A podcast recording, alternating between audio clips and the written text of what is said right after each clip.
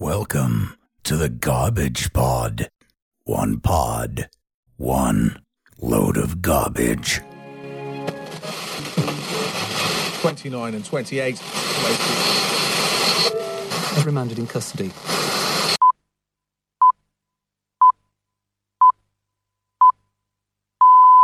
There's something curious about this broadcast.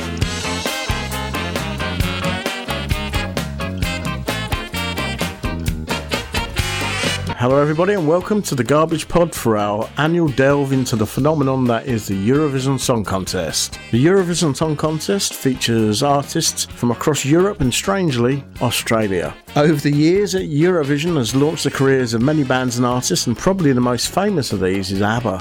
Joining me for the 66th edition of the contest is my TGP nominal co-host and stateside Eurovision fan, John Berger. Hello. How you doing, John? I'm doing all right. Good, good, good. And also returning from her Garbage Pod debut in 2021 is the Welsh songstress Lezley-ann Shaw. Lezley was part of the choir for Daði Freyr's 10 years, which was Iceland's entry in 2021. How you doing, Lezley? I'm very good, thank you very much. You? Yeah, doing fine. It's, it's good to get people together. John, I know you've been uh, busy lately because you've been all over the place doing your convention thing. Yeah, still recovering. It's a four day event, isn't it? it's a four day event and it's not relaxing. Video game conventions are not relaxing. you know, because for me, you got the drive up there to and from, and then you got to get in there early in the morning. Otherwise, good luck finding a parking spot and then fighting the lines, you know, for waiting. And then you get, you're walking around all day, you're on your feet, you're checking out the game demos and all that other stuff. And then you go home and you're tired, but then you have to eat and all of that. And then you have to go to bed early so that you can wake up early and repeat ad nauseum for the next few days. And PAX is never relaxing. It's fun, and I I miss it. I miss the fact that it wasn't on, on last year, but it's not relaxing. So uh, we'll go into that a bit more on TGP Nominal when we get the next episode out. Not sure when that will be, but uh, that will be soon, hopefully. Now, Lezley, as I mentioned there, you, you were involved with the um, Iceland entry for Eurovision last year, and you've, you've actually been to see Daði Freyr in concert, haven't you? Yeah, oh, he's awesome. It was the postponed tour from the year before because of COVID. Then he released his next tour, and that sold out. So I'm really glad we got the tickets for the first one. But it was absolutely amazing. Really good gig. He's mainly keyboards, but he can do a lot of other things as well. But he can put him, himself to different styles of music, can't he? Yeah, he mostly did the keys and his samples, what have you. There was uh, a girl next to him on percussion, really full of energy. She was bouncing about. No, she wasn't sat down doing it. She was jumping around and covering any of the female parts from any of the songs. And then another guy on guitar. But then sometimes Daddy would jump on guitar or onto bass. Awesome frontman as well. Really, really good with the crowd. Yeah. Really chilled, gets everyone kind of giggling. It was really intimate. It was lovely. Because I, I watched a couple of his lockdown concert things that he did from his house, and they were pretty good. Two of the covers he did in the live gig, one of them you shouldn't really get excited about, but they started playing the Birdie song and the place went absolutely insane. Really did. He does all sorts. I don't know how he does it to be fair. He's busy and does a really good job of everything he does. Awesome. But just don't mention Jaja Ding Dong to him. He doesn't like it. Right, so we're going to take a short break now, and when we come back, uh, let's start the show with some Eurovision news.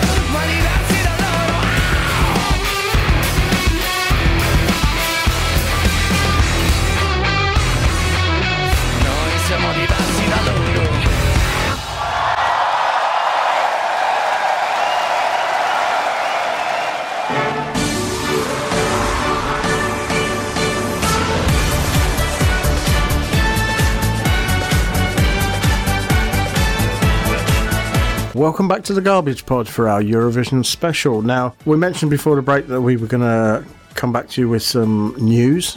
Basically, we're going to go through what's happening in Turin this year and uh, other bits and pieces as well. Wouldn't you be saying bits and bobs? Isn't that the British phrase for it? Yeah, bits and pieces, bits and bobs. Odds and sods. What are you calling a sod? Italy will host the Eurovision Song Contest for the third time in its history, having previously staged the event in Naples in 1965 and Rome in 1991. The city of Turin has been chosen to be the host city of the 66th Eurovision Song Contest following a strong city bid process. A total of 17 cities and regions competed to host the world's largest music event, which reached nearly 190 million viewers on TV and online in 2021. So the semifinals of the Eurovision Song Contest 2022 will take place on the 10th and 12th of May, with the grand final being held on the 14th of May in the Pala Olimpico in Turin, one of Italy's largest indoor arenas. The Eurovision Song Contest executive supervisor, Martin Osterdahl, welcomed the choice. He said, Turin is the perfect host city for the 66th Eurovision Song Contest.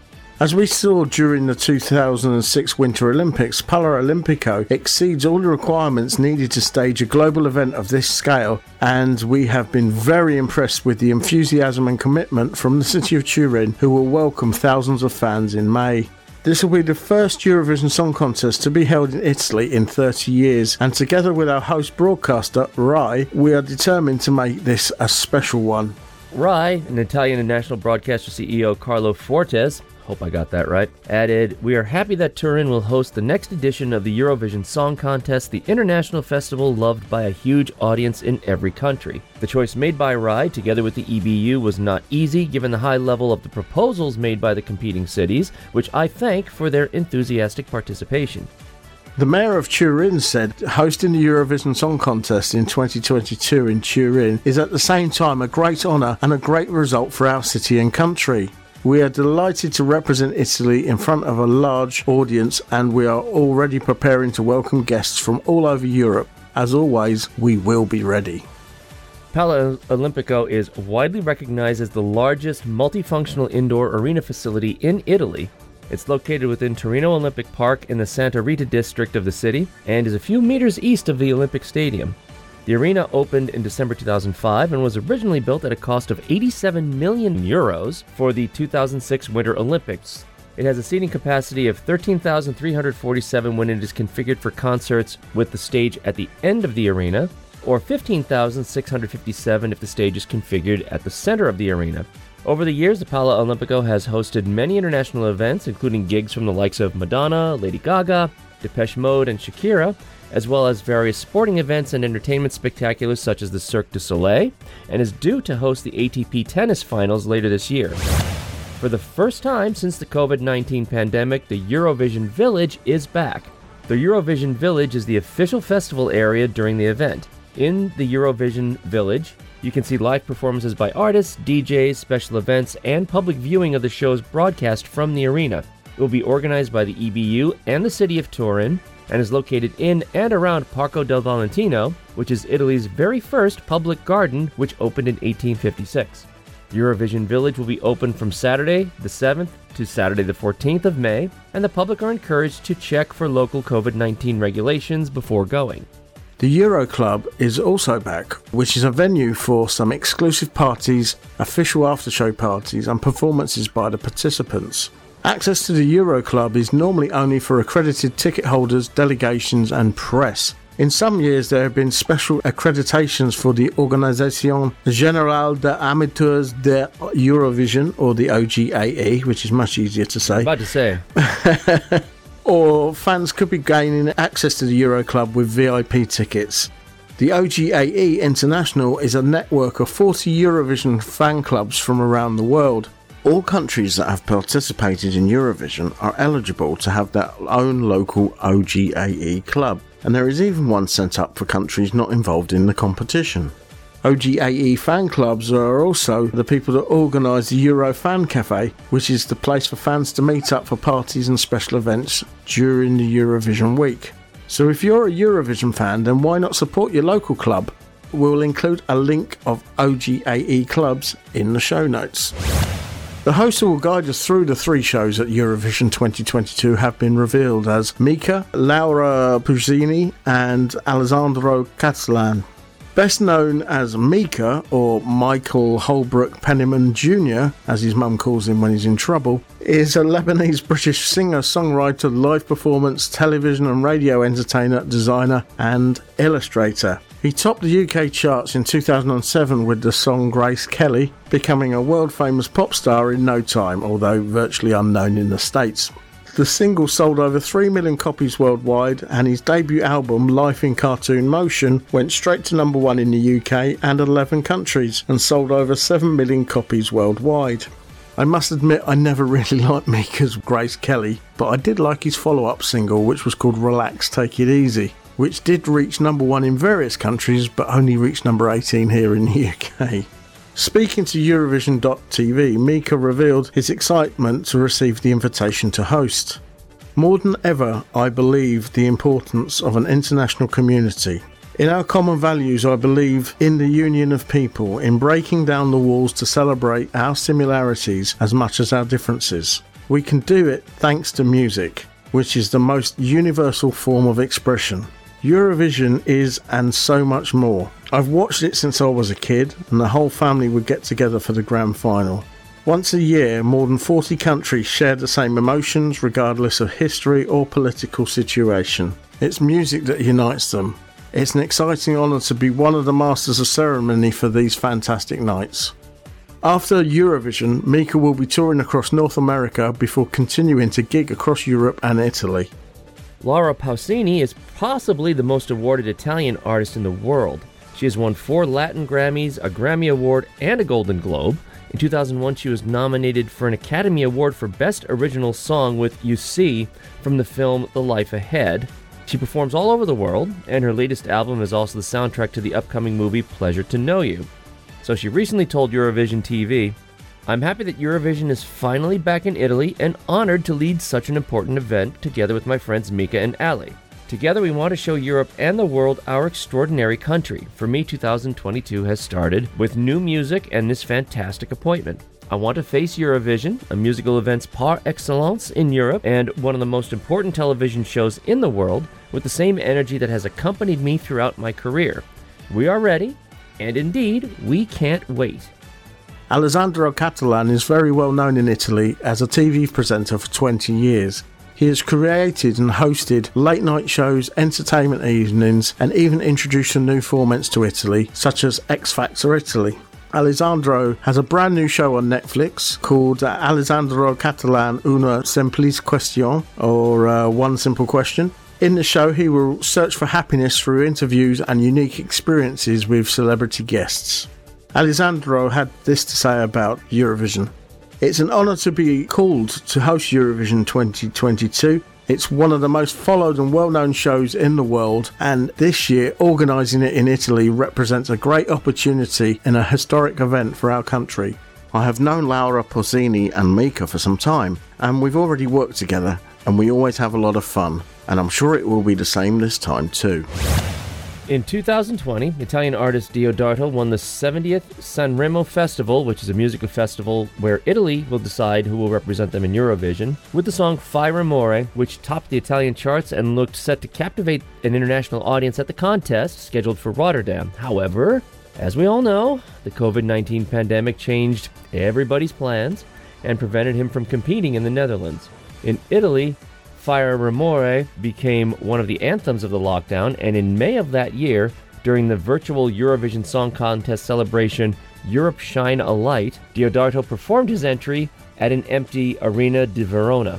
The following year, Diodato did not enter Sanremo, which was eventually won by Måneskin, who became Eurovision champions in 2021. Diodato will finally get to perform on the Eurovision Song Contest stage as the singer has been confirmed as the special interval act in the first semifinal of 2022. His performance is hoped to symbolize a return towards normal life after two years of restrictions and social distancing, and he will finally have the chance to perform and interact with the Eurovision audience, having been denied this special opportunity following the extraordinary events of 2020. Following on from that news, our Italian hosts have now revealed another interval act that is lined up for the first semi final. The Dance of Beauty will see the Pala Olimpico transformed into a giant disco to celebrate a sound that the Italians have had great success and influence with outside their own borders dance music. Since the late 1970s, both Italo disco and Italian house music have had a strong hold over dance floors and radio airwaves all over the world. Dardust, one of the most successful producers on the planet, will perform during the first semi final, accompanied by DJ producer Benny Benassi and British band Sophie and the Giants, with the participation of conductor Sylvia Catasta.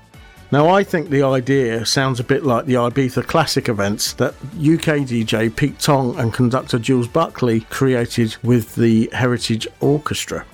Dardust is Italian Dario Faini, one of the world's most popular pianists. His music has accompanied some incredible international events, such as the Super Bowl, the NBA All Star Game, and the Olympic Games. As an exceptional composer and producer, he has released numerous Italian hits, boasting over 60 platinum records. He is currently working on a new project to be released later this year, in which he has decided to clearly separate his two musical souls acoustic piano and electric.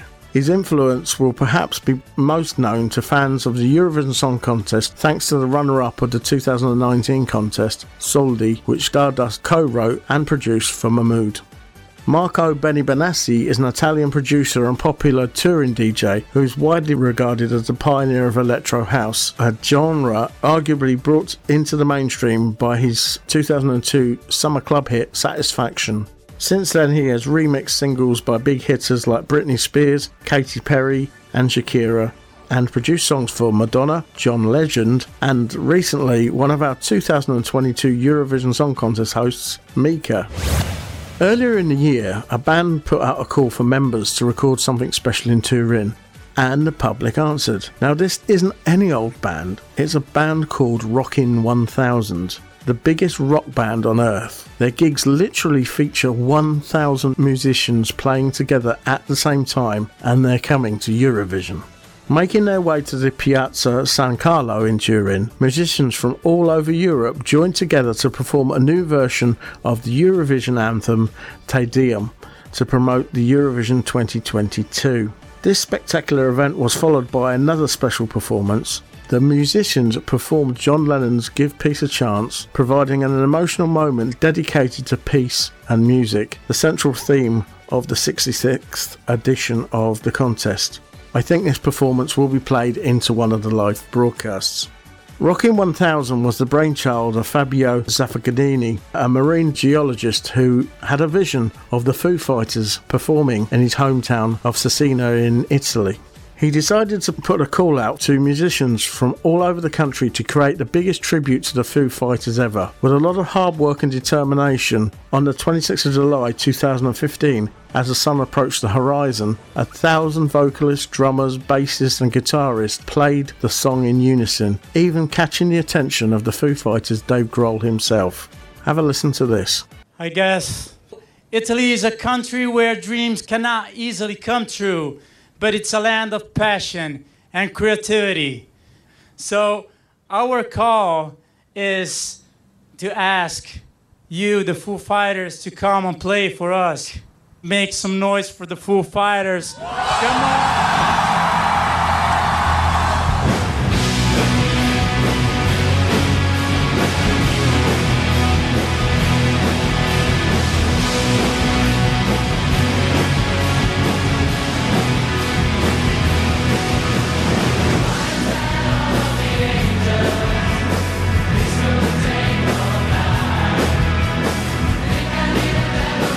This is the Rockin' 1000. This is 1,000 musicians from all over Italy, and they came together to perform for you and I asked you to come and do a gig in their city.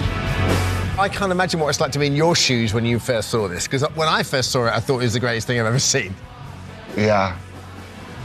I remember the day that hugely emotional moment because, you know, you just don't think of these things when you're when you're writing your songs with your friends yeah. or, you know, scribbling these words on a notepad.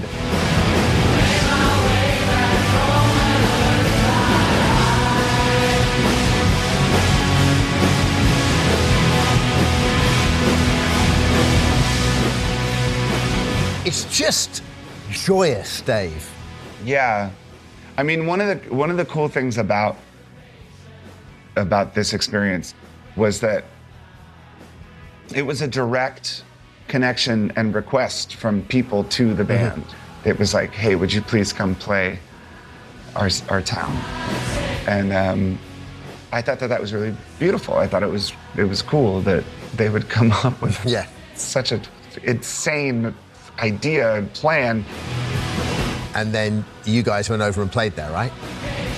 Yeah, I mean, these moments sort of show you the, the reach of, of music and the connection that it has with people that you've never met or that you don't know or that are, you know, thousands of miles away. And I don't know. I mean, it, it just, it, it kind of took my breath away.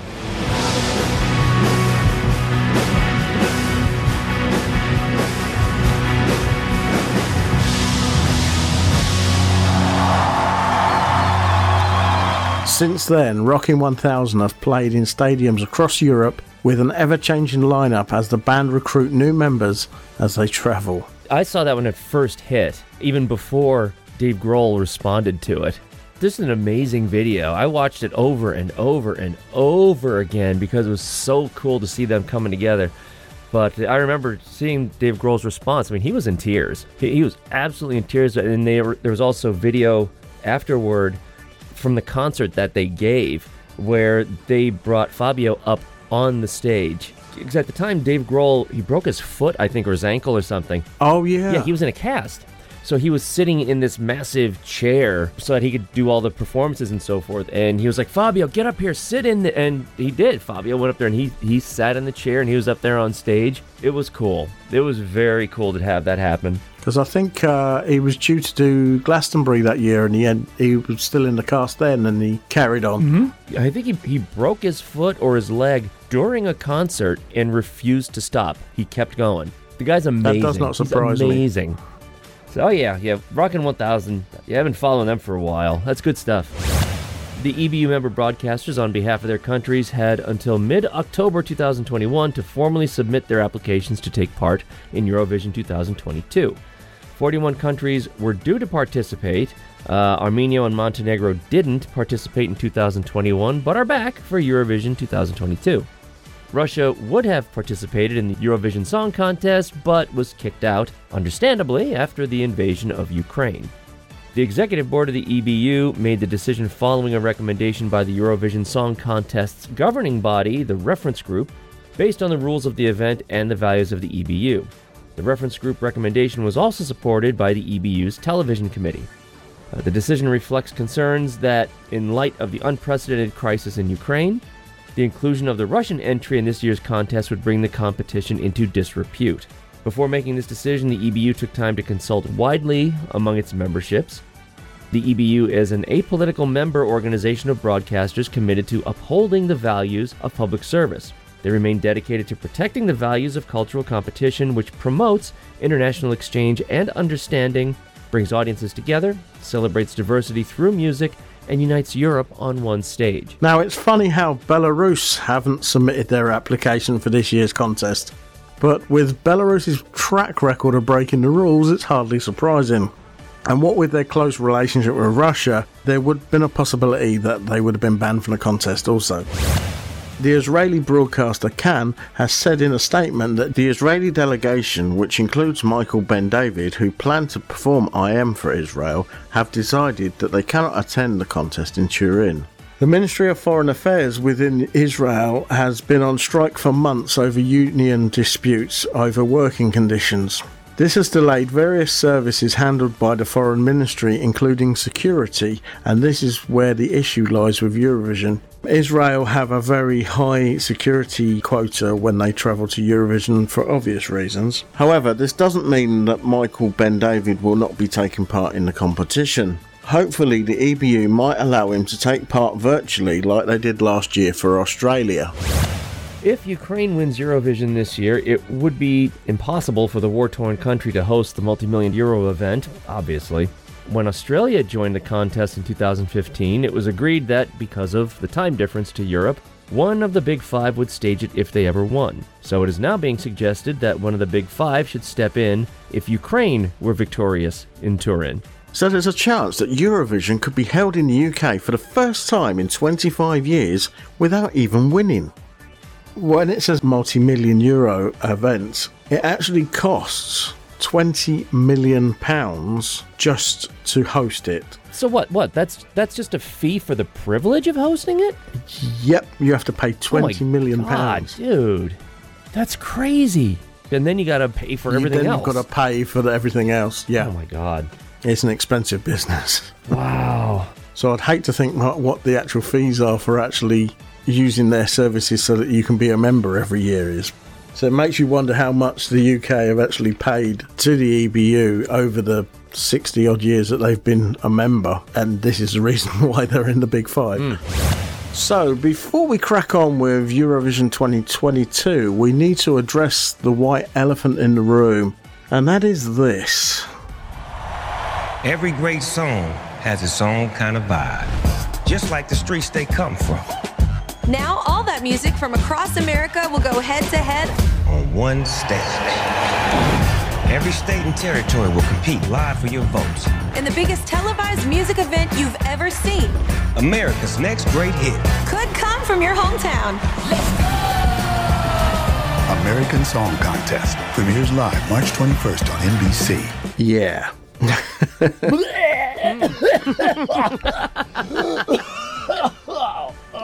Sorry. no, we did not need to cover that white elephant in the room. Thank you very much.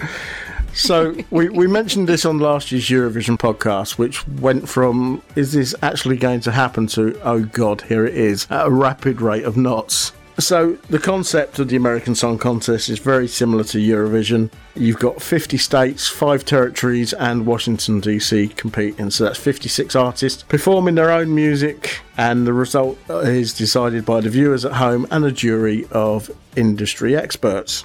The contest began, as said on that trailer there, on the 21st of March on NBC, and it was hosted by Snoop Dogg and Kelly Clarkson. It is a live show on the East Coast, but it's video delayed for the West Coast. There are new bands and artists taking part, as well as DJs featuring artists, for example, Crystal Method, who all I know they're famous for is the theme tune to the TV show Bones as well as known artists like Michael Bolton and artists who have fallen off the radar and are trying to resurrect their career like Sisqó. It's been going over five weeks so far. You've got 11 or 12 artists competing in each heat, with four artists qualifying for the semi finals from each heat. At the end of each heat, a jury selected one qualifier, and three more qualifiers were chosen by a combination of a jury and online public votes. They are revealed on the next episode. So it goes from the heats to the two semi finals, just like Eurovision, where 10 artists compete in each semi final, along with a wild card act from the heats. And then at the end of the semi final, a jury selects one finalist, and four more finalists are actually chosen by a combination of jury and online public voting. And then that brings us to the grand final, which takes place on May the 9th at 8 pm Eastern, or if you live on this side of the pond, on the 10th of May at 1 am British summertime or 2 am Central European summertime at Universal Studios in Los Angeles. Which just happens to be the very same day that semi final one takes place for Eurovision. So don't be surprised if it gets a mention during the show, or in fact, if the winner makes an appearance at Eurovision on the uh, on the 14th on the finals. As I said, you got a jury. It consists of 56 music experts, each representing a US state, a territory, or Washington DC. The jury members will be evaluating the artists on their performances, artistic expression, originality, and the hit potential of their songs, which I don't think is a characteristic that they have to look for in Eurovision. I don't think that's part of it. The public can vote via either the NBC app, the NBC website, or via TikTok. The American Song Contest follows a point system which every state and territory votes are equal regardless of the size or population of the state. Now, here's the question Should or could America compete in Eurovision? No. It probably could. To compete in Eurovision, you have to officially broadcast EBU events. This means becoming a member of the EBU and paying the relevant fees for the privilege. If NBC decide to obtain the rights to air Eurovision in the States, they could become an EBU member. And after a few years, that would leave them to have the right to compete in Eurovision using the American Song Contest to choose who represents the USA in Eurovision. No. As an American, no. This year, Israel used the X Factor to select Michael Ben David as their contender for, for the contest. So This is the point where you insert the clip from Jurassic Park. Our scientists have done things which nobody's ever done before. Yeah, yeah, but your scientists were so preoccupied with whether or not they could that they didn't stop to think if they should. On a similar note, here's a bit of news that has only been released over the last couple of days. Eurovision Canada will join the family in 2023. Artists from each of the 10 provinces and 3 territories representing every music genre imaginable will compete with all new original songs live on Eurovision Canada. There's some big names that have come out of Canada over the years, and of course, you had Celine Dion, who won Eurovision in 1988, representing Switzerland. But yeah, this is actually happening. Next year, there will be Eurovision Canada. What? They're not in Europe! what the? Call it the Canadian Song Contest. Fine. They, they speak French. So, we speak French in Louisiana. Ah, see, now you're defending the America. No, no, I'm not. Trust me. This is not a defense. This is a what the are they thinking? Oh my god. Who would have thunk that a Yankee would be a Eurovision purist in this in this kind of regard? Oh dear. How many different countries in Eurovision Song Contest? We've got people from different countries and songwriters from different countries for that country. So yeah, Well, technically, the last time we won Eurovision Song Contest, we had an American singing for us, who was that? Katrina. But Katrina and the Waves is a mixed U.S. and British band. Yeah, that's true. And the song wasn't even written for Eurovision originally. The Salvation Army or something, I think. It sounds like uh, a Sally Army kind of song, to be honest. You, Yeah. can, you can imagine the tambourines and everything. I think we've come a lot further. yeah, there's a lot happened in, was it 25 years or whatever it is? Is that long? We're going to take another short break, and when we come back, we're going to uh, find out how we did during last year's Eurovision with our predictions.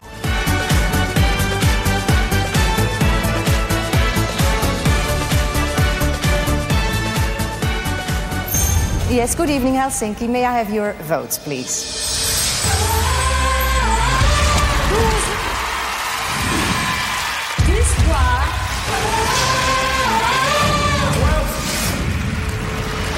Twelve points. And final. 12. Final 12 points. 12 points. Go to. Goes to.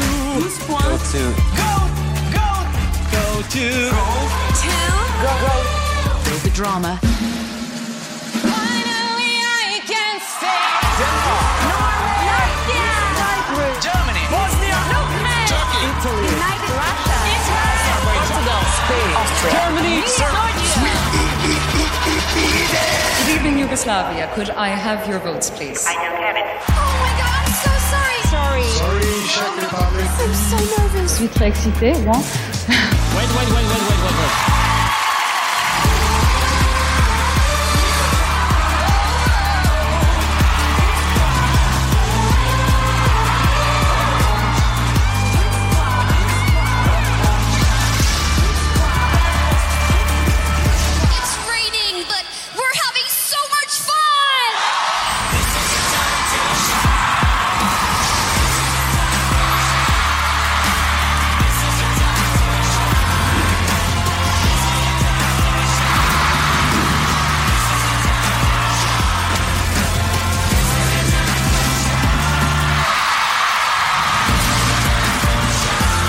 So, welcome back to the Garbage Pod for our Eurovision special. Right, it's time to find out how we did choosing the winner of the 2021 contest in Rotterdam. Now, before we reveal our results, let's quickly go through the rules. Lezley, John, and I picked two songs from the first semi final, plus an honourable mention. two songs from the second semi final, plus another honourable mention, and then one song from the Big Six that's France, Germany, Italy, Spain, and the United Kingdom, plus the host nation, plus an honourable mention. We added up the official points for any of the songs that we picked that made it through to the grand final. Since 2017, we decided to include our honourable mentions in our scoring because, to be honest, our predicting skills are not up to much, and due to the fact that uh, the Eurovision Song Contest can be really unpredictable. But uh, there is one condition to this our honourable mentions will only score half points. So, how did we do? Semi final one. I picked Malta, Slovenia, and as my honourable mention, Cyprus. John picked Ireland, Malta, and his honourable mention was Sweden. And Lezley picked Cyprus, Malta, and honourable mention was Lithuania. Slovenia and Ireland were knocked out of the contest, leaving me with just Cyprus and Malta going through to the grand final, and John had Malta and Sweden going through. At this point, all of Lezley's picks went through. We then move on to semi final two. I picked Finland, Poland, and with an honourable mention of Greece, John picked Finland, Greece, and with an honourable mention of Iceland, and Lezley picked Portugal, Switzerland, and an honourable mention of Iceland.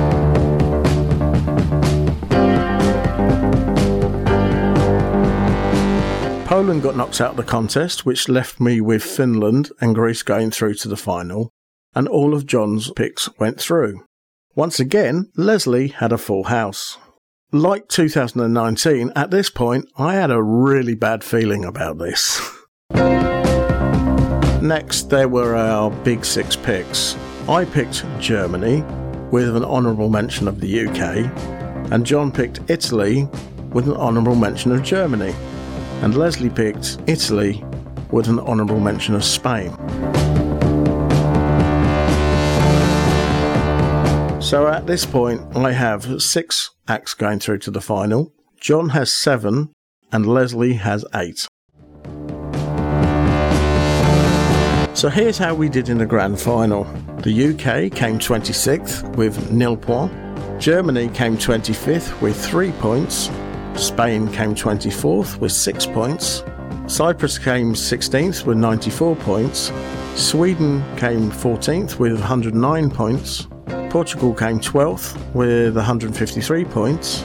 Greece came 10th with 170 points. Malta came 7th with 255 points.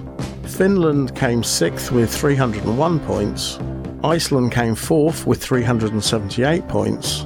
Switzerland came 3rd with 432 points. And Italy came 1st with 524 points. So, after adding up our points and remembering that we only got half points for honorary mentions, my points grand total was 691. John's was 1,496, and Lezley's was 1,760. Not fair. You're in the industry. It's insider trading. Unfair. Unfair. unfair. So the tally since 2016 is 4 1 to John, but congratulations to Lezley for blowing us both out of the water. Thank you very much. It could all change this year, couldn't it? It's going to be very different this year, I think. Oh, this year was so difficult.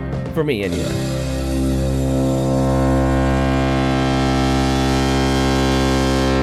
This is the first time since we've been producing these Eurovision shows that one of us has predicted the actual winner of the competition.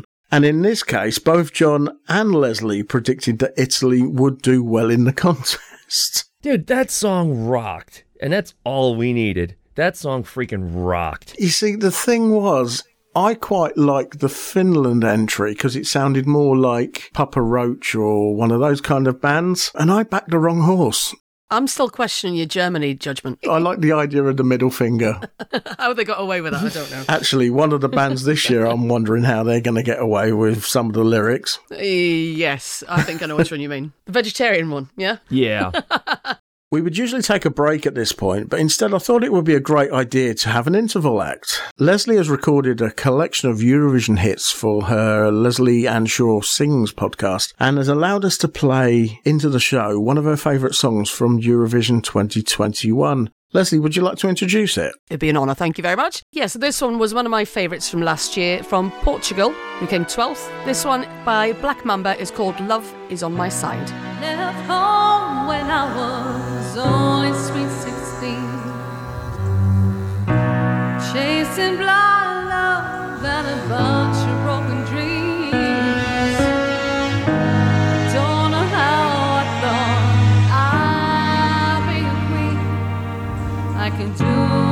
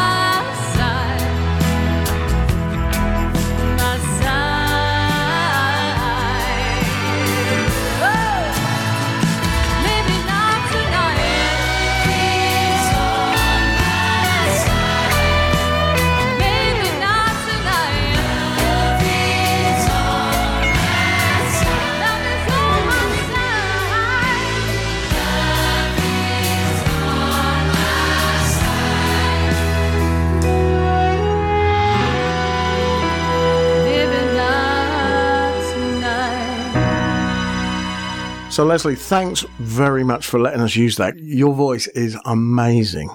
Thank you very much. So it's time for our predictions for the 2022 Eurovision Song Contest. There are 40 tracks for Lezley, John and myself to pick from. And as I mentioned before, the three of us get to pick two songs from the first semi-final plus an honourable mention, two songs from the second semi-final plus another honourable mention. And this year, as Italy is the host nation, we have Big Five instead of Big Six. So we pick one artist from the Big Five and, of course, an honourable mention. That means between us, there could be 24 unique tracks chosen, but there wasn't. Only 14 out of the 24 were unique. Oh, really? As Lezley is our guest, I'll let her reveal her first choice for semi final one.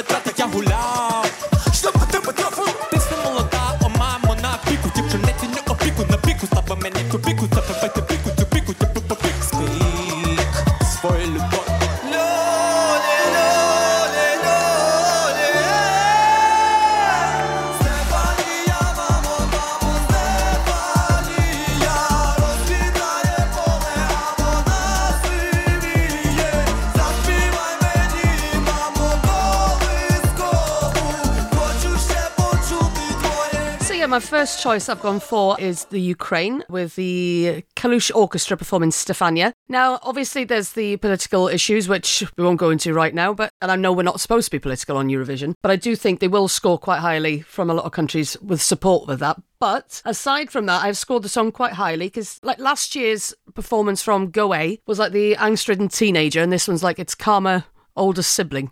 It's grown up a little bit and has come back with this one. So I think uh, they tested the water a little bit last year, and yeah, I think this one uh, is a bit easier on the ears.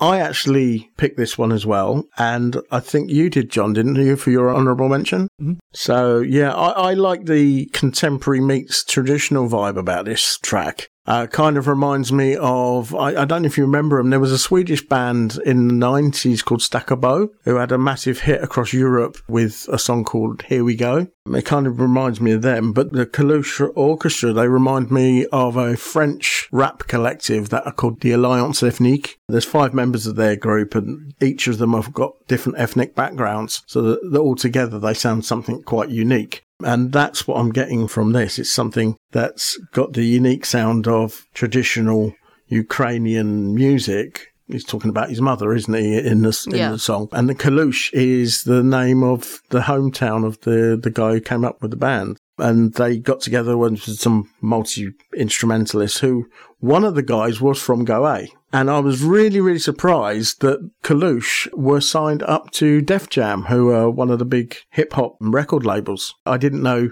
they actually signed up people from outside of the US, to be honest. But then, if you go back to the 60s, Motown actually signed up a country artist. Who was that? I can't remember who it was now, but they had one country artist on their books. I have to find out who that was. It's Ukrainian hip hop.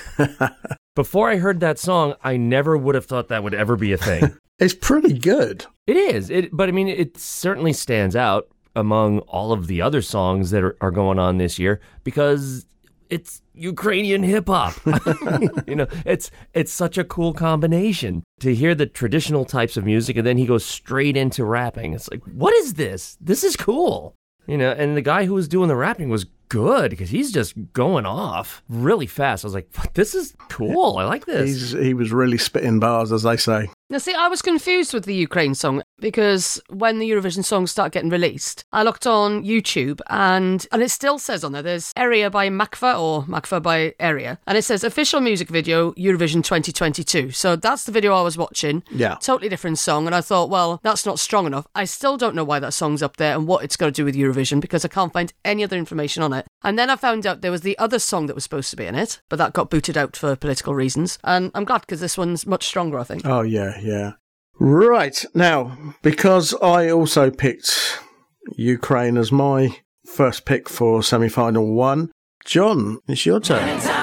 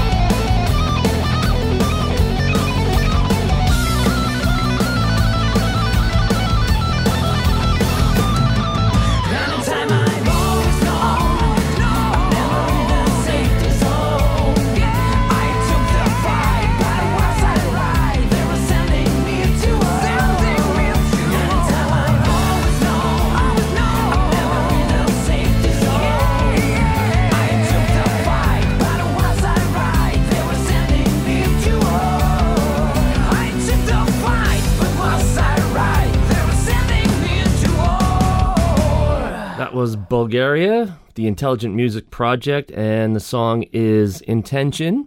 And it's straight out of 80s rock. What more do I need? that's that's what it comes down that, that was just straight 80s rock. You know, you could, you could pull that right out of that decade. And I was just like, yeah, I like this. I don't know how well it's going to do. I don't care. I like it. I think it had a kind of um, Scorpions kind of feel to it. I think it's probably because it's from eastern regions, because you know the Scorpions coming from the German band, aren't they? I think the Scorpions. That's the kind of vibe I got from that. I definitely got the 80s, 90s vibe about it. And also, I don't know, there's something about it. This might be why it appeals to you as well. Is um, it sounds very gamey. Uh, I don't know about gamey, but I could hear that being the title of like a 1980s action cartoon. I can imagine, you know, when you complete a computer game and at the end when the titles are going up. Oh, yeah, it's possible too. Yeah. Yeah, maybe. I can see that. That was in my list of yes, I like it, but there was a, a few rocky kind of tracks in in the competition this year. Um, but it's one I didn't pick. Yeah, Denmark was another one. Denmark's was kind of like that way too, 80s rock. Mhm. But I don't know, there was something about this one that latched on to me. I was like, okay. So you guys are going to hate me. I've put all the rock songs right at the bottom for me. and it's not that I don't like rock. I do like rock, but yeah, none of them grabbed me this year. That one was probably the best one for me, out of the rock tunes. so, Lezley, what is your second choice for semi final one?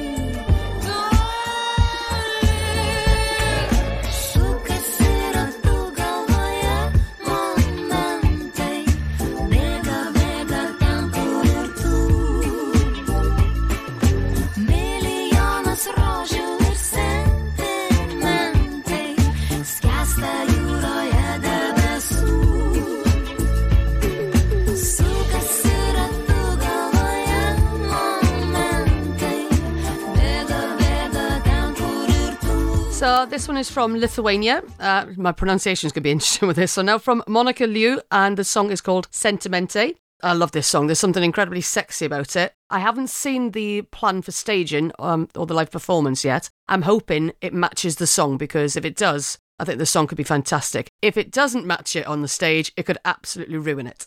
This was my honourable mention for this semi final. I think it's kind of it's electro swing meeting jazz funk. And I know it sounds a bit cliche, but it's the kind of track that you expect France to be entering in the competition. Exactly what I thought. I said, Who is this when I first heard it? Because I was driving at the time and my husband Eddie, he had to look it up and I was expecting to say France and I was really surprised to hear it was Lithuania. I heard it once and I had it stuck in my head. I was actually humming it. And for me, if you've heard it once and that happens, you've got to pick it. Yeah. Easy as that, really. John, what did you make of that? Uh, eh. my notes for that one literally are uh, that it's dance pop, and my choice is nope. it just didn't really do anything for me. Got a lovely bass line to it as well, which I quite like. okay, so it's my second choice for semi final one.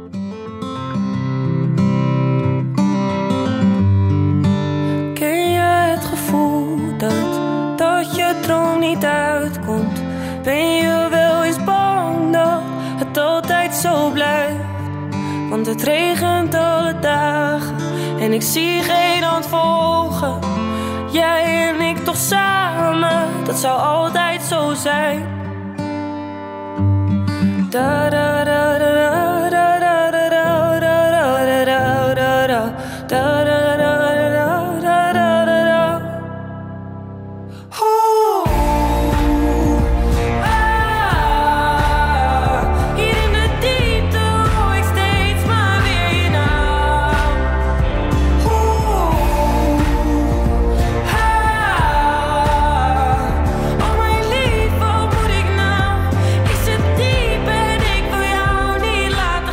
So that was S10 for the Netherlands with De Diepte. De Diepte actually means the depth in English. S10 or Stien den Hollander. That's why she's called S10 because S10 is Stien. She's a, a Dutch singer, rapper, and songwriter. Throughout her teenage years, she suffered from mental health issues, which led to being admitted to a psychiatric hospital following a suicide attempt when she was 14 years old. And she's since been diagnosed as being bipolar. In 2016, S10 self released her first mini album called Antipsychotica, which she recorded using her Apple headphones and uploaded to SoundCloud. Shortly after the release, she was discovered by rapper Jiggy Djé and signed up to his record label Noah's Ark in 2017. And one year later, she released her second mini album titled Lithium. In her songs, her struggle with mental illness is an important theme, with both mini albums being named after types of psychiatric medication. De Diepte is the Netherlands' first Eurovision entry to be sung in Dutch since 2010. It's a very stripped down rock ballad, but it doesn't lose that power nonetheless. My notes for this one said, I'm not sure what's stopping me ranking this higher. The chorus and hooks are really good. Perhaps it just takes a little bit too long to grab me, but when it does, it does. So it's one of those songs I keep listening to and thinking, oh, I really love it. And then when I hear it from the start, I'm like, oh, it keeps going up and down in my ranks. I, I don't know why. It just didn't grab me. That seemed to be a lot of the case for the first semifinal. A lot of the songs, they were otherwise good, but there was something about them that I was like, eh, it's not a song that I'd listen to more than a few times. And this just kind of fit right in there. Because I don't know if you know this, John. During the run up to Eurovision, all of the artists go to these special parties and events that are laid on by the EBU for the fans to meet the people who are going to be taking part in the event and stuff. And she was really popular with the crowds because people can sing along with the la las and all that kind of stuff. So, um, yeah, that was pretty popular. Yeah, that's the thing, because the hooks, those parts which you can sing along to, regardless of language, Mm-hmm. they're fab. But yeah, it's it's just the verse leading up to it. And there's a whole section within my table which is all songs which are, like John just said, it's just lacking something. And there's a whole section where that fits in in my table. I don't know what it is that's missing. Now, there was something about it I liked, and I, I don't, it just hooked with me. I don't know why. So, John, it's time for your second choice for semi final one. I've tried to write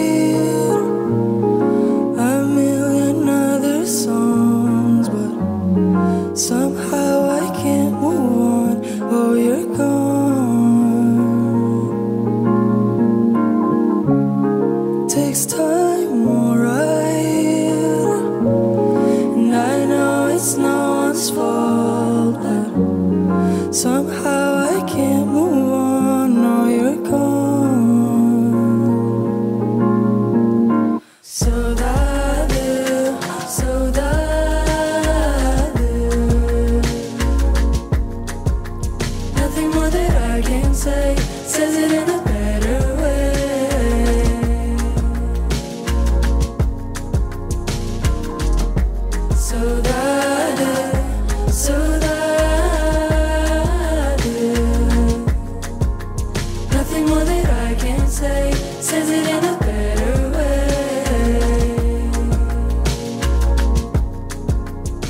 That was Maro from Portugal with Saudade. The song itself is okay. There's really nothing special to it until about halfway in when they split up into those five part harmonies throughout the rest of the song. That kind of blew my mind because it sounded so good when all those harmonies kicked in. And that's what roped me into it more than anything else. It's a chill song, it's relaxing, it's not upbeat or anything like that. But man, once those harmonies kicked in, I was hooked.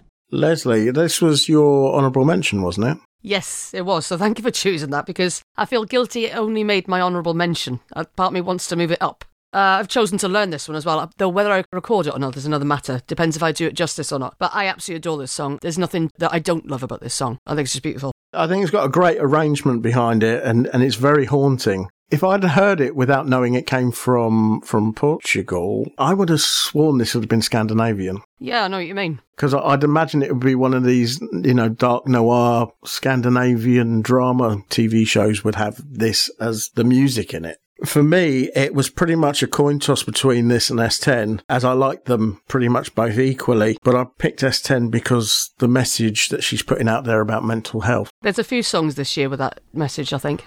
I think there's a lot of songs about fighting your demons and that kind of thing because well, it's all to do with lockdown, isn't it? But what people have been feeling. Yeah. Well, this one, um, I was reading about this earlier, and it's written about her grandfather, but him Mhm. passing away. Because the word saudade, if I'm saying that right, uh, there's no literal translation in English for it, but refers to a feeling of longing, melancholy, or nostalgia that is supposedly characteristic of the Portuguese or Brazilian temperament. Okay. As that was Lezley's honourable mention, and my honourable mention was Lithuania, and John's honourable mention was Ukraine, uh, we move on to semi final two. yeah, so Lezley, this was your first choice for semi final two.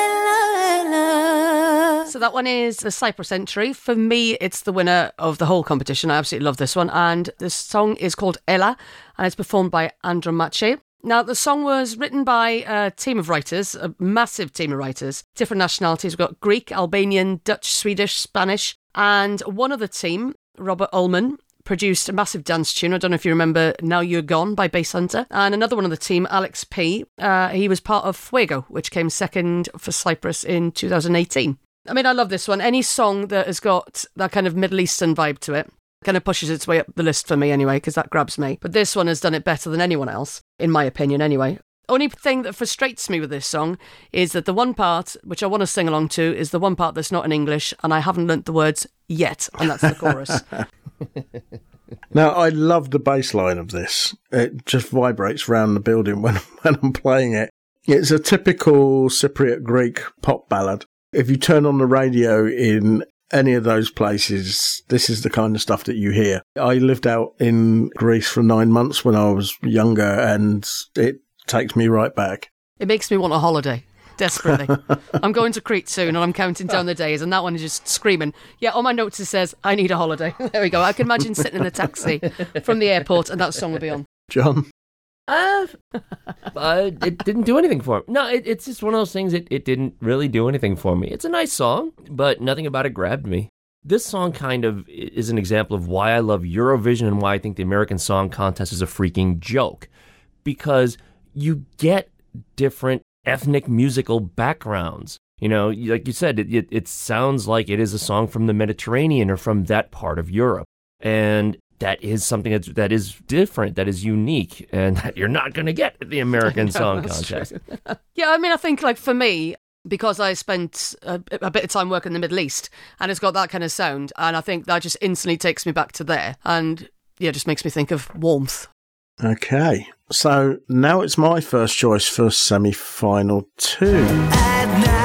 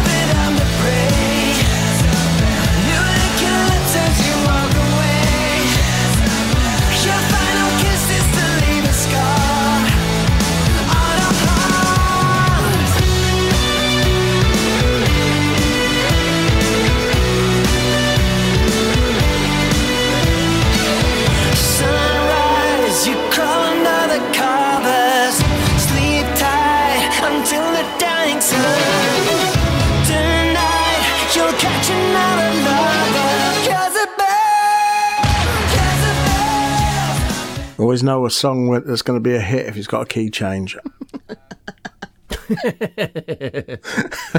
now, as you know, John, Finland are renowned for rock music. And this year, Finland have again brought rock to Eurovision in the form of the Rasmus with the track Jezebel. Hell yeah. In the Shadows is one of the best rock tracks of the early noughties. And when I found out that the Rasmus were representing Finland in Eurovision, I had to hear the track. And for me, Jezebel does not disappoint. They've been together for nearly 30 years. The Rasmus are one of Finland's most internationally successful groups. In the Shadows recently passed the 100 million streaming mark on Spotify, despite the fact that it was released years before streaming was a thing. They've released several platinum albums, won numerous music awards, and played gigs all over the world. Now, Jezebel was written and produced by Desmond Child, who has written some of the greatest rock songs over the last 40 years, including Kiss's, I Was Made for Loving You, Bon Jovi's Living on a Prayer, Aerosmith's Dude Looks Like a Lady, Alice Cooper's Poison, plus Michael Bolton's How Can We Be Lovers, and, and strangely, Ricky Martin's Living La Vida Loca. Really? Yeah. What? In the chorus, you can hear Bon Jovi esque echoes of the past, and I, I really hope it does well in the contest. If that came out in the 80s, that would have been a huge hit. Yeah. Somebody went into a time capsule, pulled that song out of the 80s and brought it forward in time.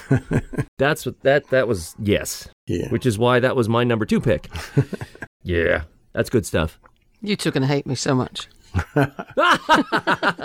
I've got, uh, I mean, out of 40, I've got that ranked as 37. Wow. Oh dear. I loved In the Shadows. Well, when this, we put this on in the car, I've got a bit of an issue at the minute, by the way, because my car hasn't got a CD player and I'm really hating it. So I'm relying on Apple Music, communicating with my car. So anyway, but the song came on. My other half got excited when he said the Rasmus. I said, who are they? And he said, In the Shadows. I said, oh, God, yeah, I love that song. But my notes say, Awesome chorus, because it is, but you have to get past the awful first verse first to get to it. I think it's not musically, it's vocally. I just cannot stand the vocals in the first verse. Sorry.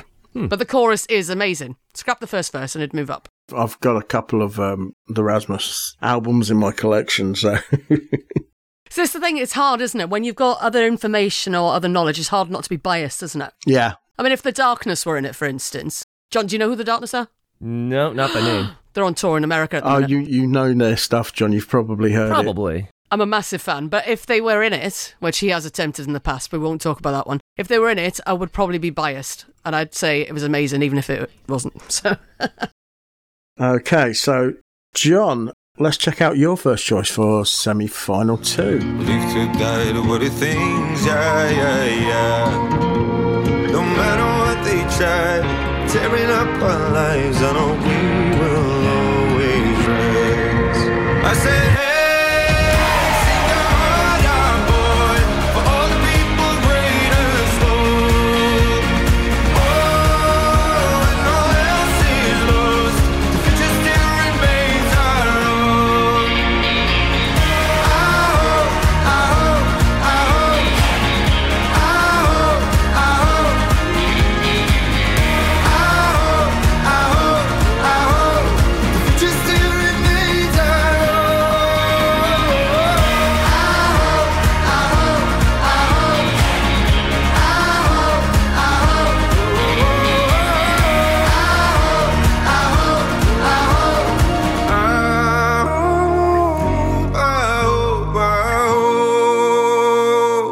Okay, that was Estonia and uh, Stefan. The song was Hope. Well, I mean, the song itself I loved. I thought it was, you know, it was good. It was upbeat. I loved the orchestration and so forth. But let's face it, that is also pretty much ripped out of the spaghetti westerns, which is a distinctly American genre. It was our old west here. It's part of our history, and it it just grabbed me. But I mean, it's also not unlike the song that Muse came out with several years ago called Knights of Sidonia, which also had a very heavy American Western feel to it. It was really good. I don't know if you remember that one. Yeah, I know the song, John, but John, Yeah, and the video. Spaghetti Western. Yeah. Called that because they were filmed in Italy. They were filmed in Italy. Yeah, I get that. But I mean, the time period that they were all about was clearly American history. I never knew that. Yeah. Yeah. The sets were all in Italy. That's why they call them spaghetti westerns. Italy or Spain, mostly directed by Italian directors. Obviously, Ennio Morricone was an Italian Mm-hmm. composer, but his songs are very closely associated with the spaghetti westerns. Yeah. What I've got in my notes is I should have put money on John picking this. and I've put it straight out of Good, the Bad, the Ugly. So yeah, it was. Yes, And I've written, I imagine the saloon doors flying open with a singer coming in with a piece of straw in his mouth. There we go. yep. It's a good tune, though. It's a very good song. I actually thought, John, you were going to mention, was it Wayland? Waylon. Wayland, Waylon. yeah, a few years the ago. problem, see, that's that's Nashville country. Mm. That's really not the same as this kind of song. This is an, an old west kind of feeling, which yes, I mean it, that's more movie related than it is historical than it you know, Yeah. than anything else. But no, I mean you can't really categorize that with at least not in my opinion. You can't really categorize that with something you'd hear in Nashville. Yeah. You know, that'd be like Texas or, or Arizona on the old trail sort of song. So now it's time for Lezley's second choice for semi final two. You say that you never felt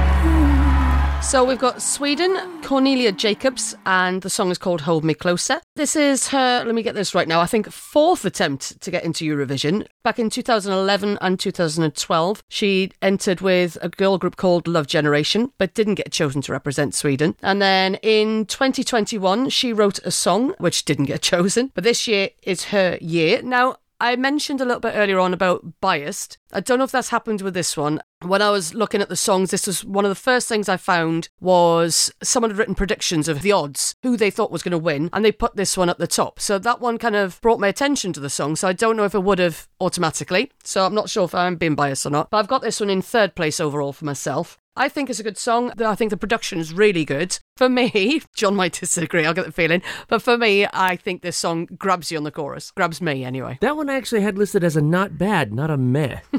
I'm creeping up. So For me, there was a few that were like it, so I was like, yes, I know what you mean. Crichton, what are you doing, man? Oh, sir, I'm listening to the Garbage Pod. It's a podcast I found in the podosphere. Okay, so now it's my second choice for semi final two. Sometimes I feel good. Sometimes I lose my mind and my soul. That's when I see you.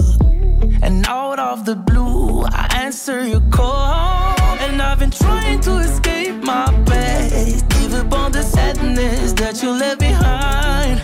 I've been trying to erase my mind. But you're still like a nightmare. And I close my eyes. I'm gonna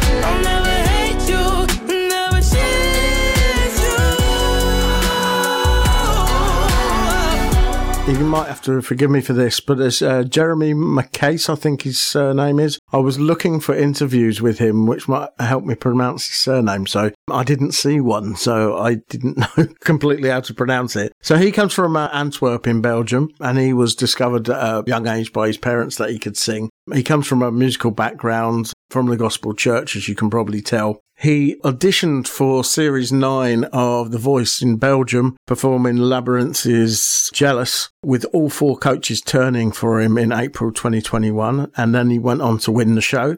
Miss You is an R&B track, obviously with uh, gospel flavours running through it. I can imagine Justin Timberlake singing this, and I thought to myself, why do I think that? And it's very similar to uh, Cry Me a River. Well, like you did earlier with uh, some songs, you found similarities. I grouped three of them together. So there was Belgium, Azerbaijan, and Poland. And that one didn't win for me out of those three of the songs I found quite similar. Mhm. Um, the gospel thing, it surprised me last year. I can't remember which song it was, but there was one with a, like a gospel background last year, and I thought the song would absolutely storm, and it was a complete flop. I can't remember who it was. But yeah, no, it is a good song. It's up there and it is in the three, but it wasn't my favourite. I'm not going to tell you which one was because that's coming up in a minute. John. Uh, it just didn't grab me. I know the song you're talking about, Lezley, from last year. It's like, oh, I can remember because I, I made a note about how that was very gospel heavy, and I actually liked it. Mm. I remember it didn't do well. Just like a lot of the songs from this year did not grab me. This is not 2016's Eurovision for sure. See, I, I, I missed out in 2016. Was that the best year? For me and the kind of music that I like, I made sure to buy the soundtrack to that one. Uh, talking of Belgium, we are here, I think. That's still on my CD that I play in my car. Yeah, What's the Pressure is still there. So good. Oh my God. Try and describe it, Lezley. Uh, Fleur East. Yeah. It was like that. Yeah, it was just straight 1970s funk right out of, you know, Nile Rodgers and so forth. It was so good. It wasn't the girl in the hot pants, was it? no, I don't think she I don't did. remember. No. No, you'd have remembered if it was.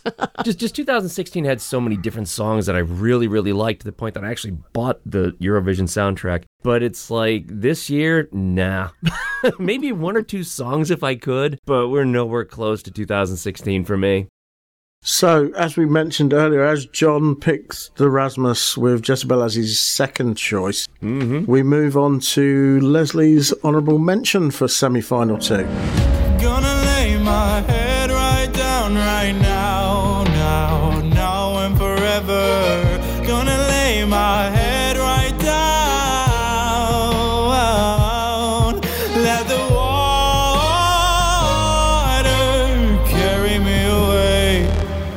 Just float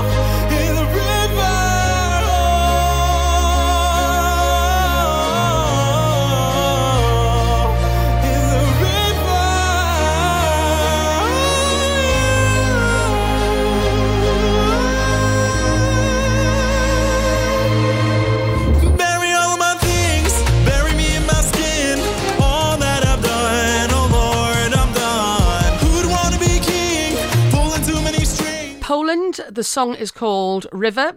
Apologies for my pronunciation of the artist. Ochman, I think it is possibly. So yeah, this song, there, there's a few which I mentioned I've kind of grouped together. Of all the songs that I feel are striving for arcade or Tout l'univers, however you say it, this one is the one that's nailed it for me. Possibly because one of the songwriting team is Ashley Hicklin, and he's written songs for former winner Duncan Laurence, and he's written six Eurovision songs, including Amen from last year, which I liked. Sadly, uh, it didn't make it to the finals, but I liked it. That was for Austria last year. Yeah, so he's born in America to Polish parents, but nowadays he lives back in Poland after returning to go and do some studying. And he's been on The Voice of Poland in 2020. Yeah, I just think that this song personally is out of those ones, as I said, striving to recreate those winners. Sometimes it's a it's a wrong thing to do, try and recreate something, but this one to me has done it. If you understand what I mean. Yeah.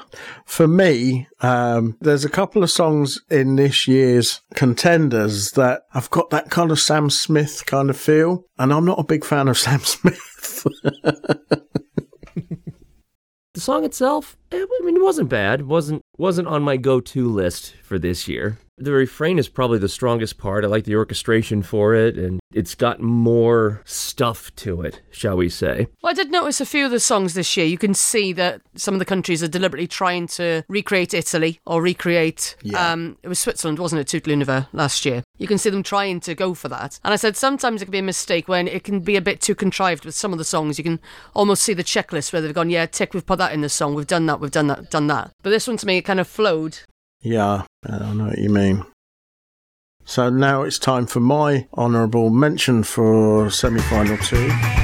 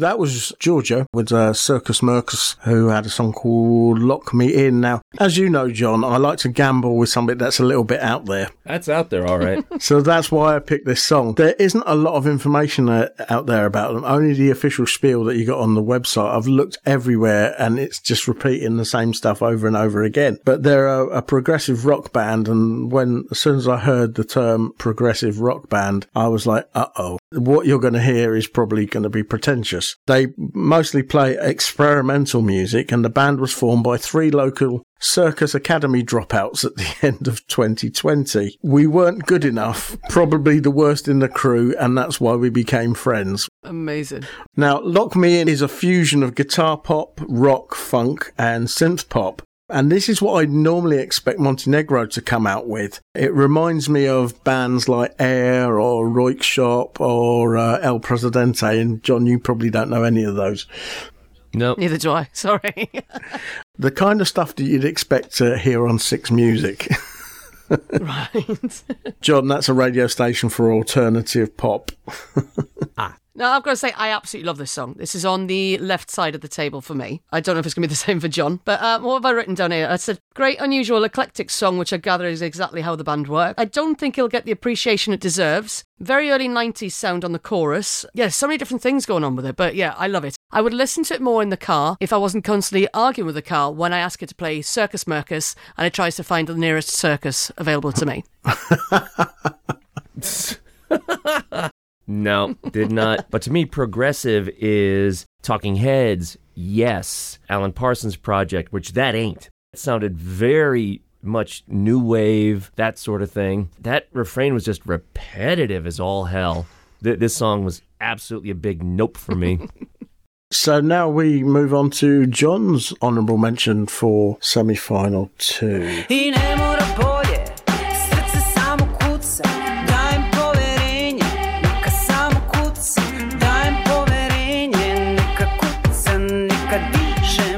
Boże zdrowia, Boże zdrowia, Boże zdrowia.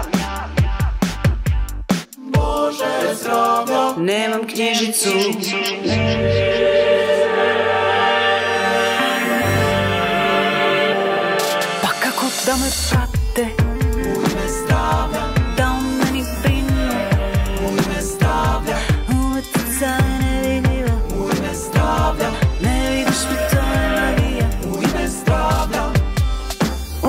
deca može biti zdrava.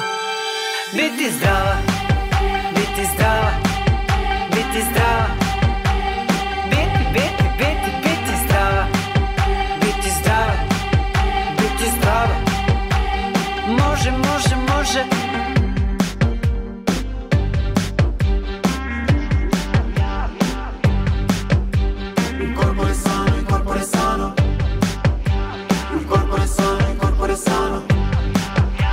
In korpore sano, in korpore sano, korpo si sano I šta ćemo sad?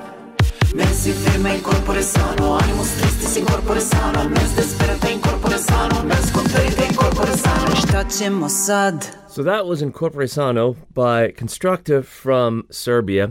And that song, I know it kind of sounds contradictory considering what I just said about your your song, but there was something about that because there's so much going on in there.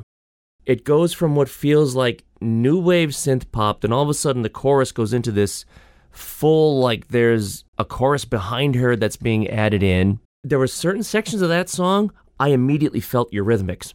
Okay.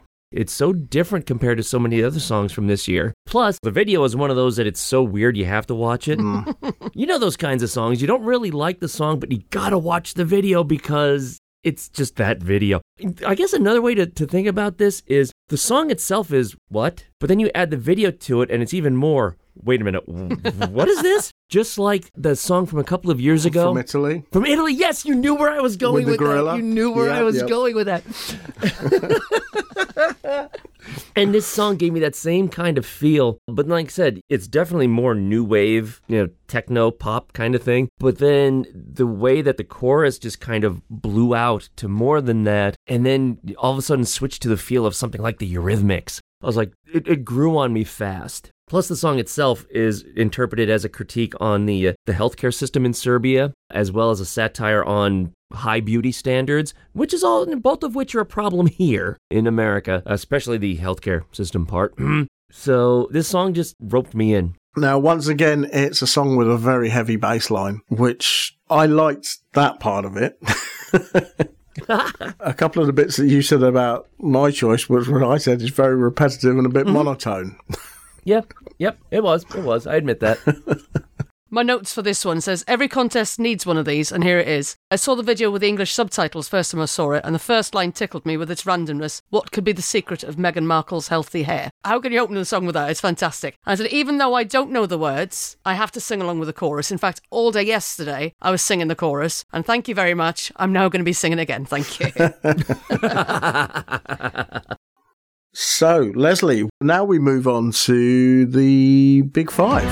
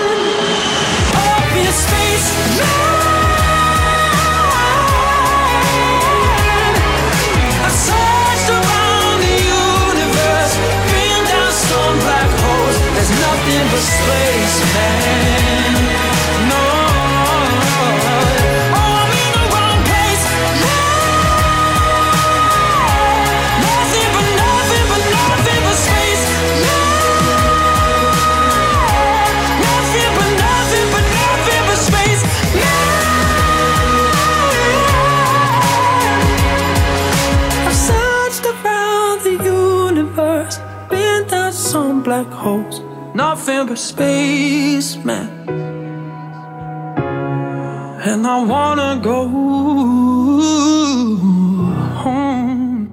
I've never been so proud of a song from our country. I don't think I've ever been proud before, actually. This one is the first time. It's the UK Sam Ryder Spaceman. Now, Sam Ryder became very famous during lockdown through TikTok because he started performing cover versions of songs, and by the end of 2020, he was the most followed UK artist on TikTok. Now, I don't know if I'm biased because it's British, but it's right there at the top. It's in second place for my overall list.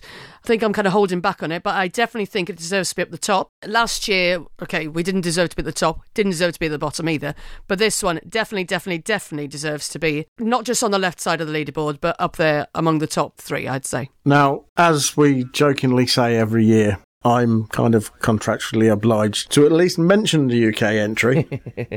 But I have decided that this was going to be my big five choice. Also, not just because it ties in well with our sibling podcast, TGP Nominal, but I think that we do have a chance of finishing at least on the left hand side of the, of the scoreboard this year. Yep. The song itself has a, a very kind of Beatles vibe to it, a bit like Tears for Fears, Sowing the Seeds of Love. It's got that kind of Beatlesque hmm. bits in places on there. Sam has been really popular at Eurovision live events in the lead up to the finals. I even heard him do a version of Spaceman to the backing track of last year's winner. Really? Oh, if I was an astronaut, I'd be floating in midair. And a broken heart would just belong to someone else down there.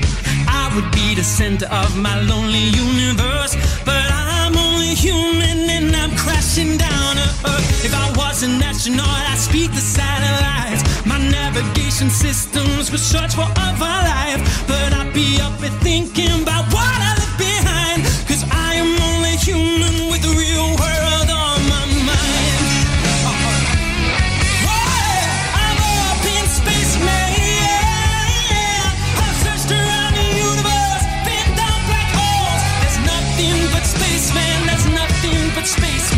But it worked. You just got to make sure he doesn't have any more accidents before the Uh, actual show. yes, yes. Wasn't he on a, a scooter or something? And he Yeah. uh, had, you know, those uh, scooters that you can hire, John. Those um, electric scooters that you can hire. Yeah, yeah, yeah. go. Mhm. He had an accident on one of those and ended up in hospital. Ooh, yikes! And I thought, oh, here we go. But yeah, he's been doing these mini concerts in the parks. He did one in Amsterdam. The crowd was singing back to him, so he's doing something right. Yeah, I saw the Madrid one, and that was yeah. The fact that everyone was singing it back, definitely. Yeah, and he's loving it. He went to the uh, the Italian Grand Prix and he was in the in the pit lanes and this that and the other, and he was having a whale of a time. What did you think, John? I'm just going to put this out there. All five of the songs for this category, I didn't like a single one of them. Okay. My choices came down to sort of like the American presidential race, the lesser of two evils, or in this case, the lesser of five evils. None of the songs in the five I liked. Uh, it was just a big no. But when it comes to songs that I did not like the least, I guess, this was probably top of that list. It didn't grab me at all, and I thought that refrain was annoying. Just the way that it went up to those super high notes and then dropped all the way down. I was like, whoa, dude, holy cow. It shows his range, though. It does, oh, no, absolutely. It does show his range, and that, there's nothing wrong with that, but no. Showing off his range is causing me a problem though because I really want to learn this song and uh, I'm not sure I'm going to hit those notes nice. I can hit them. Whether they sound nice or not is a different thing. yeah, I'm, I mean, it's just it's no take on me. Maybe there's a little bit of you know support of England on that one, but Yeah, I was I was really surprised to be honest with you. It's the first time ever that you've actually uh, put your ex against the UK. It was the first time I possibly deserved it though. Yeah, for a long time, to be honest. Well, I was a bit disappointed last year. I mean, the, the song was good. He just didn't have the voice for it. It needed to have somebody else doing the vocals. Yes, that's exactly what I Uh, said. Whoever chose his outfit needed shooting. the, the, the staging was bad as well. Have you seen the staging for this one yet? Not yet, no. I don't know if it's all top secret. I don't know. I haven't. I haven't seen I, th- I think it is. I think it is a bit top secret.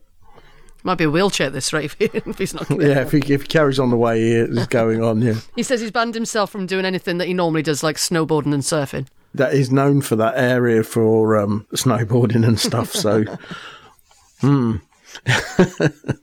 I noticed on YouTube one of the people commenting on the song. They they pointed out that to shorten the song to the three minutes, they've taken out the second verse, so the one that leads into the first chorus. Mm. And for them, that was the strongest part of the song. Yeah, there's a lot of people complaining about the fact that they have reduced the time limit down. Well, they have to. I mean, there's more and more countries taking part, so it's difficult to get them all in. When I was editing these down to a minute to a minute and a half, you're not doing the song justice at all. No. As we've all chosen the UK as our big five choice, um, let's move on to Lezley's big five honourable mention.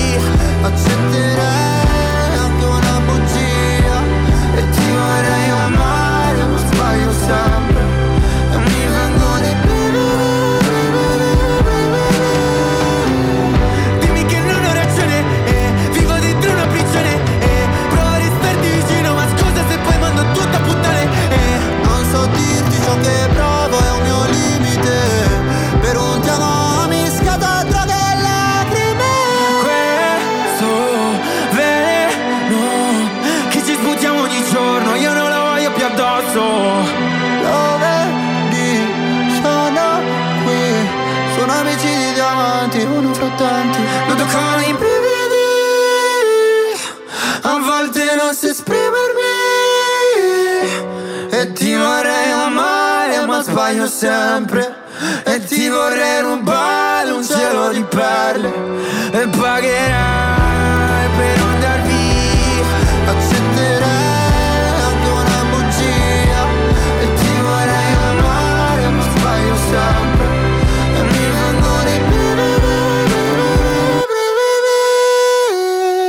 Back to Italy this year for me. Mahmood and Blanco with the song Brividi. The song was written and performed by both Mahmood and Blanco, and the song broke the record for the most streams in one day on Spotify in Italy. Blanco's had four number one singles in Italy, including this one, and I only found this bit of information out about half an hour before we all started chatting today. That Mahmood has had two number ones. I don't know if doing a duet is a bit risky because how it's going to perform live. I can understand the video, do you know I mean? That works well. But when it comes to two guys singing on stage together, what have I written down here? Uh, I've got visions of a less than pleasant Estonia's Everybody from 2001. I don't know if you guys remember that one. I just don't want that happening on stage with them. Do you get me? There was just an absolute awkwardness with two fellas singing on stage together. My concern on it is that there's parts of it that sounded a bit auto tuned. Thank you. Mm. Good. That wasn't just me. Yes, I know what you mean now. And it'll be interesting to see how that plays out on the stage. Yeah, there was a song last year. There was a problem with that. Um, Roxen on the record, it's heavily auto-tuned, and when it came to her singing it live on stage with a full-on dance routine, that just it just had no melody whatsoever. So yeah, it could be risky live. That's a good point. But it was the lesser of the evils once again because the others I didn't rank at all really. When the two are going together with their harmonies, it sounds great. They were very good on complementing each other musically, but as you said, how much of it was auto tune and how much of it was just them? You know, so I'm, I'm glad you said that because I was wondering that too. So I want to change my mind now. I want to put, give that wolf a banana in instead. So, John, that was yours as well, wasn't it? Yeah, it was. So I'm going to break the mould. uh, and I went with this. Sometimes I got this kind of sting that's right inside my chest. Its only purpose is convincing me that I'm a mess. And even though it's always been an uninvited guest, it finds a way and nonetheless. Wish I could change my address. And you know, just be somebody else for a couple of days. Although, I'm pretty sure we all feel the same kind of way. Cause if you think about it, aren't we all set in a place where we look back at better days and wish they weren't so far away? I wish that I could just go back and be the way I was. I wish I'd still not give a damn about how I come across. I wish the way I saw myself had never gotten lost in all the worries, all the thoughts, overthinking, all the parts. So exhausted, always caught up inside my doubts and flaws. And I'ma count them all. Somebody catch me, I'm about to fall. Yeah, I'm about to fall. Can we press pause? Or do a restart and be who we are? We used to be the rock stars. Who never thought of no heart until the thing we call life stopped beaming. I wish there was a way to go back dreaming. Remembering it so hard. When time is moving so fast, wish there was a way to know that we're in the good old days before we all just leave 'em.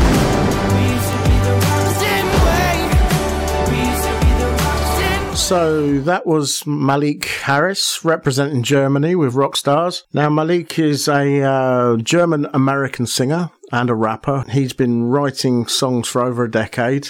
He comes from a very musical family. His grandfather was an opera singer, his grandmother was a pianist, and his father plays several instruments and teaches the cello. What impressed me about Malik is how he uses a loop station to create his uh, compositions. And I've heard some others of his tracks, and when he was on the Eurovision House Party sessions, and I think he has some awesome skills there. Is he going to be doing that on stage and the, the loops? Oh, saying that, no, you can't because you have to use the backing track, don't you? Well, I thought it screamed Eminem Stan. to Yeah. me. Yeah. I mean, It- screamed it beyond. It's like you may as well just done that song. Um, now, John, I doubt you you know who I'm on about, but I don't know if you remember Chris Moyles doing a rip Yeah. of Stan Stanta. That's what it sounded like to me. I've got that one rated 35 out of 40. Okay. No, as I say, when he was doing the live sessions, I was quite impressed with uh, the, the way he built up the songs as he went. That might have swayed me. If I'd have seen that, that might have pushed it further up for me. John. Yeah. I've never liked songs that have a lot of talking to them, and that was kind of it felt like it was somewhere between regular talking and rap, but not quite fitting in either category. If it was rap, fine, I could have put that on a different level, but it just didn't give me that feel to it, and it just no. Before we finish our predictions, there's something I just wanted to play in by one of the most unusual of this year's contest with a cover of one of Eurovision's loved winning entries. Have a listen to this.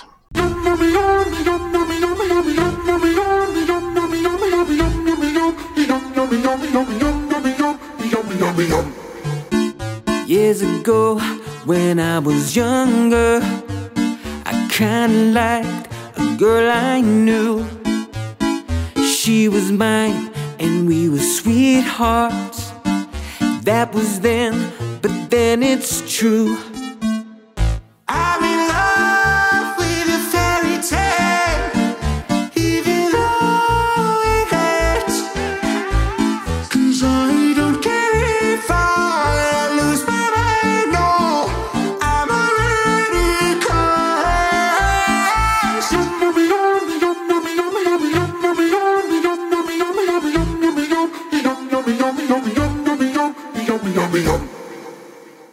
Every day we started fighting. Every night we fell in love. No one else could make me sadder. But no one else could lift me high above I don't know what I was doing When suddenly we fell apart. Nowadays I cannot find her But when I do We'll get a brand new start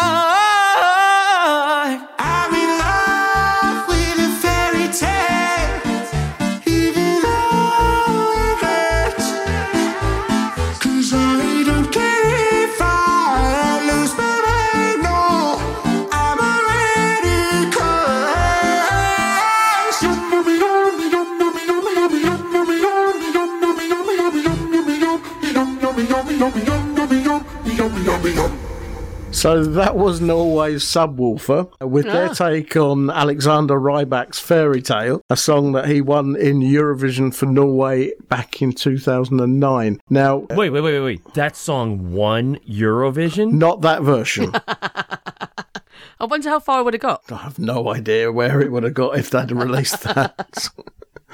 Okay, you scared me. Ale- Alexander Rybak's version was uh, a young lad with a violin who was playing that bit. So the bit they were going yum yum yum yum, that was supposed to be a violin at that point. The funny thing in the video for this is when they were going yum yum yum, they were rubbing their bellies as they go yum yum yum yum yum yum. that was taken from the Eurovision house parties sessions, so it was quite, it was quite good fun.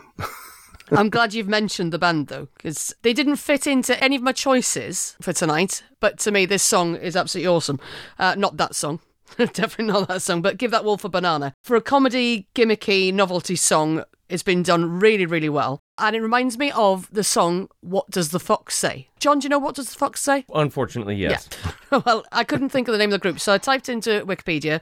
Ylvis came up, and it says that they are rumoured to be Subwoofer. Ah. So that would explain a lot. But I do love it. and I might even record that one. We'll see.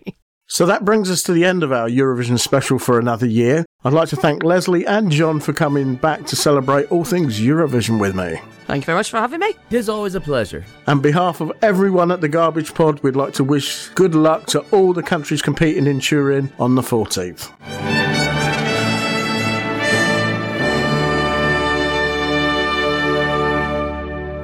Spamhead Productions are a small independent sound recording company based in rural Hertfordshire. We specialise in creating content for all your podcasting needs, whether it be field recordings, vox pops, or capturing the atmosphere during social events. Editing is a very time consuming job, so Spamhead Productions are on hand to take away some of the burden for you. Just advise us on how you'd like your content to sound, and we will do the rest. We can even help you design and manage a website for your podcast too. Visit us now, spamheadproductions.weebly.com. That's spamheadproductions.weebly.com.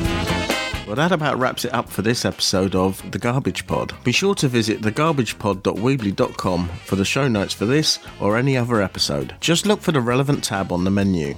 If you want to get in touch with us, then Send an email to garbagepod at virginmedia.com, where your input is our output. If you would like to subscribe to any of our podcasts, you can do so via iTunes, the RSS feed, and also Stitcher and TuneIn On Demand Radio. And you can listen to me going solo, bringing you the latest in movies and home theater for regular people in the Widescreen podcast over at widescreen.org. Don't forget to rate and review us. If you like what we're doing here, then why not buy us a pint by clicking on the donate button on any of the podcast pages. And don't forget to spread the word about us. The Garbage Pod is a Spamhead production.